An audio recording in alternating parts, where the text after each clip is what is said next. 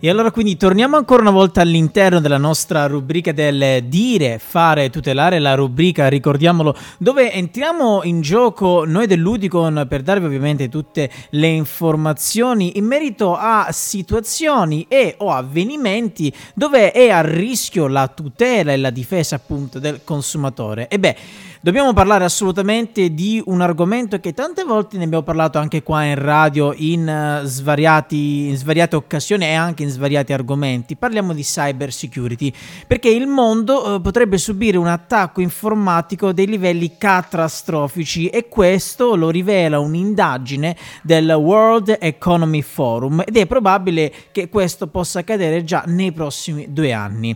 Ma cerchiamo un attimo di fare il punto della situazione. Uh, phishing, ransomware, attacchi DDoS, insomma sono tutti terminologie tecniche relativi alla criminalità informatica che sentiamo ovviamente ogni giorno all'interno dei vari telegiornali, ma ne abbiamo parlato anche qui all'interno di Radio Udicon. Pensate, mm, secondo il 93% degli esperti informatici e l'86% dei dirigenti di aziende del settore informatico interpellati ovviamente dal World World Economy Forum, l'instabilità geopolitica attuale rende probabile il verificarsi di un evento informatico catastrofico nei prossimi due anni.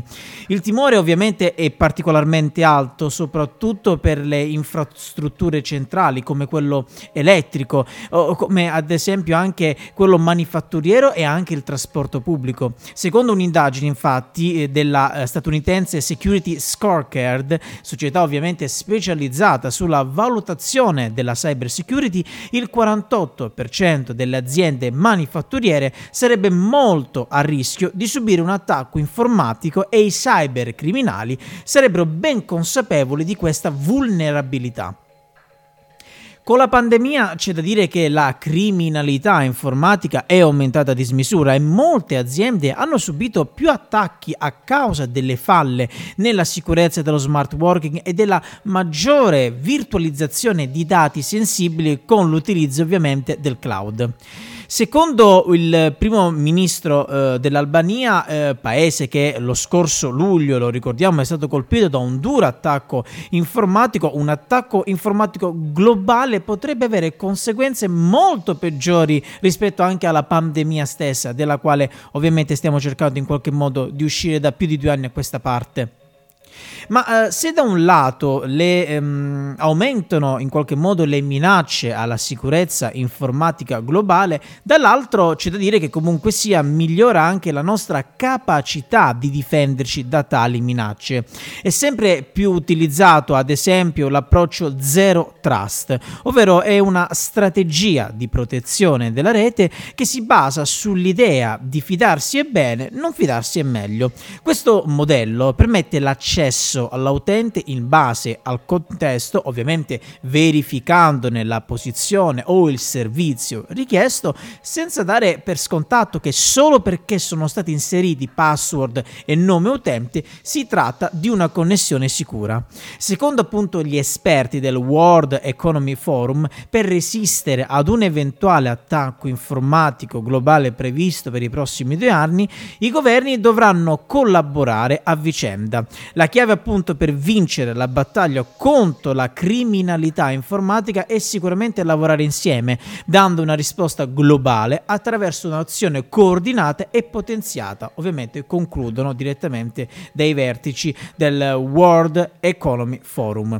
Ebbene, questa era la nostra puntata quest'oggi del dire e fare tutelare. Abbiamo visto come la cyber security non si limita soltanto a quelle che sono anche magari le nostre vicissitudini nella, nella vita quotidiana, quindi le password password normalmente per i social network, per le nostre mail e quant'altro, ma che purtroppo può andare a colpire tutti quei sistemi informatici, l'abbiamo visto anche eh, qualche mese fa, purtroppo anche alla Regione Lazio, lo abbiamo visto recentemente alla CEA. Insomma, eh, la criminalità organizzata della cyber security è in continua evoluzione. C'è da dire che comunque sia anche noi stessi, anche le aziende stesse, con l'avanzare della tecnologia e con una sempre più digitalizzazione protezione dei nostri dati sensibili, in qualche modo si sta cercando anche di trovare le soluzioni per difenderci. Ebbene, è bene dare sempre un focus su questo argomento che è sempre molto molto importante, sia per noi nelle nostre vite quotidiane, ma anche per le grandi società che gestiscono ovviamente i nostri dati sensibili.